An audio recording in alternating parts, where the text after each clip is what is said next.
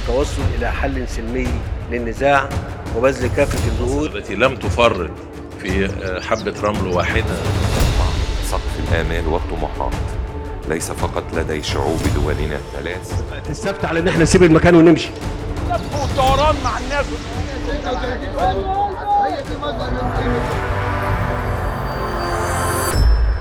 تفنيد نتتبع نتحرى نفند.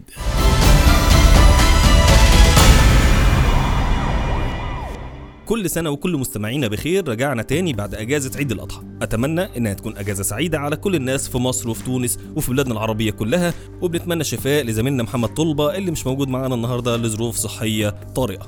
خلال الأسبوعين اللي فاتوا اشتغلنا على موضوعات كتير وتصريحات وبيانات فيها أخطاء ومساحات من التضليل حابين نشاركها مع جمهورنا في حلقة النهاردة. أبرزها التصريحات المتضاربة عن العفو الرئاسي وهل يشمل فقط المحكوم عليهم بأحكام قضائية ولا كمان ممكن يشمل المحبوسين احتياطيا في مصر؟ وهنتكلم كمان عن أنبوبة البوتاجاز اللي بيعتمد عليها ملايين المصريين بشكل يومي. وهنعرف هي بتتكلف كام على الدولة وهنتعرف على الخط الزمني لرفع الحكومة لسعر الأنبوبة على المواطن. وهنتكلم كمان عن موضوع بيشغل التونسيين منذ أيام متعلق بحصول نجل وزير الداخلية التونسي على جواز سفر دبلوماسي. وهنعرف هل فعلا القانون بيسمح له بالحصول عليه ولا لا. هكون معاكم في حلقة النهاردة أنا حسام الوكيل. وأنا شيماء سليمان وبودكاست تفنيد. أهلا بيكم من جديد. أول موضوع معانا النهاردة هيكون عن تصريح وزير العدل المصري المستشار عمر مروان واللي قال فيه إن العفو عن المحبوسين بيكون في الأحكام القضائية فقط. أما المحبوسين احتياطيا فبيكون إخلاء سبيلهم من اختصاص النيابة أو المحكمة. ولا يوجد أي اتفاق بين النيابة العامة أو النائب العام مع أي شخص على خروج أشخاص محبوسين احتياطيا. التصريح ده أثار حالة من اللغط على ال social media وحتى في القنوات الفضائية. فريق عملنا اشتغل عليه وتحقق منه. ممكن يا شيماء تشرحي لنا إيه سبب حالة اللغط دي؟ وإيه هي نتيجة التحقق اللي وصلنا لها في تفنيد؟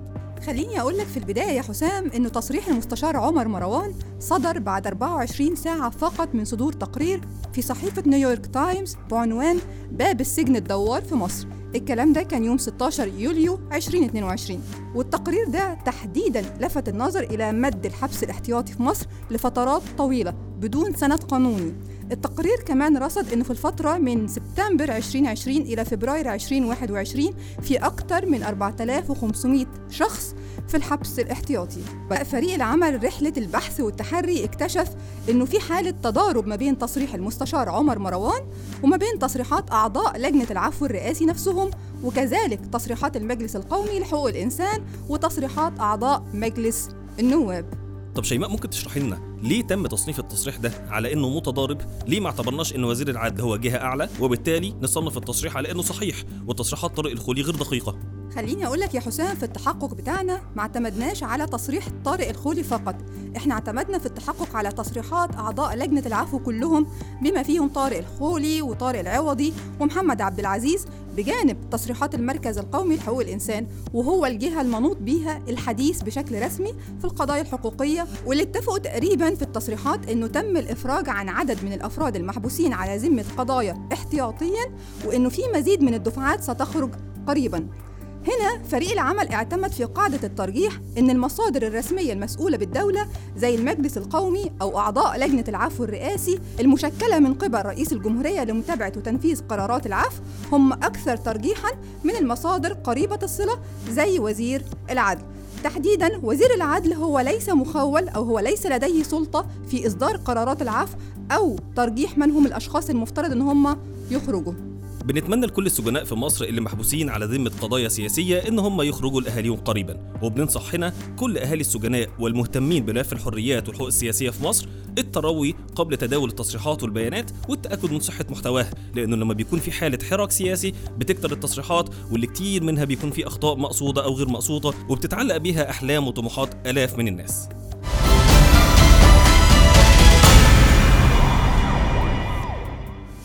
حابب أنتقل لموضوع تاني بيهم ملايين الأسر في مصر وهو تكلفة أنبوبة البوتاجاز.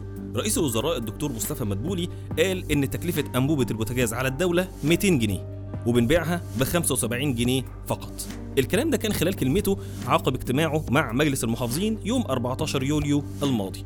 شيماء. تقدري تقولي لنا إيه هي حقيقة الرقم اللي أعلنه رئيس الوزراء؟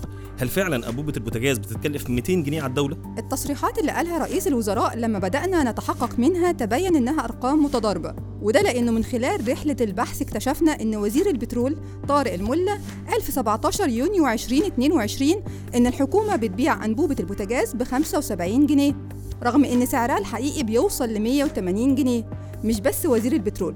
الدكتور محمد سعد الدين رئيس جمعية مستثمري الغاز وعضو مجلس إدارة اتحاد المستثمرين قال في يوم 20 مارس 2022 إن تكلفة إنتاج الأسطوانة 180 جنيه في حين إنها بتباع في الأسواق ب 75 جنيه وده كان في تصريحات خاصة لموقع CNN. طيب شيماء ممكن تقول لنا السعر الرسمي لأنبوبة البوتاجاز النهارده بكام؟ ولو تشرح لنا برضو الخط الزمني لارتفاع سعرها خلال آخر خمس سنوات على سبيل المثال.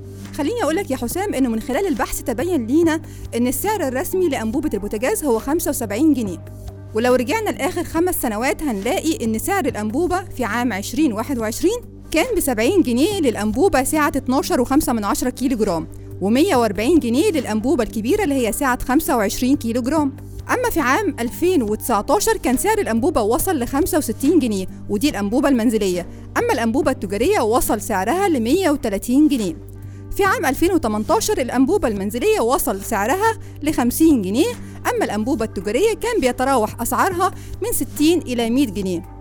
في عام بقى 2017 وزير البترول ضاعف سعر أسطوانة البوتاجاز ووصلت من 15 جنيه إلى 30 جنيه. في عام 2016 كان سعر الأنبوبة المنزلية 15 جنيه أما الأنبوبة التجارية كان وصل سعرها وقتها ل 30 جنيه. قضية الطاقة من القضايا الهامة جدا الفترة دي. والكل بيترقب ارتفاع أسعارها بسبب الحرب الروسية الأوكرانية. نتمنى إن الحكومات تقدر تستوعب إشكاليات الأسعار ولا تصل للمواطن الفقير. وبننصح المستمعين بعدم التسرع ونشر الأخبار أو الشائعات اليومية الخاصة بأسعار الطاقة. ابعتوا لنا أي خبر عاوزين تتحققوا منه وإحنا هنقول لكم إذا كان صحيح ولا لأ.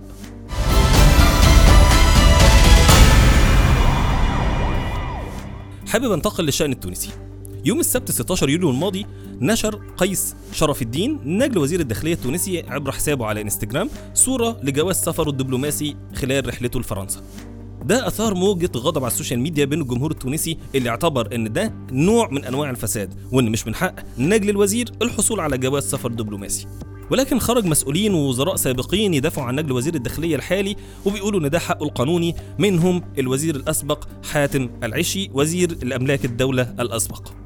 شيماء اشرحي لنا إزاي فريقنا في تونس تناول القصة دي وإزاي برر الوزير حاتم العشي موقف نجل وزير الداخلية. تصريح وزير أملاك الدولة الأسبق حاتم العشي دفع فريق عملنا للتحري حول مدى قانونية حصول نجل وزير الداخلية على جواز سفر دبلوماسي.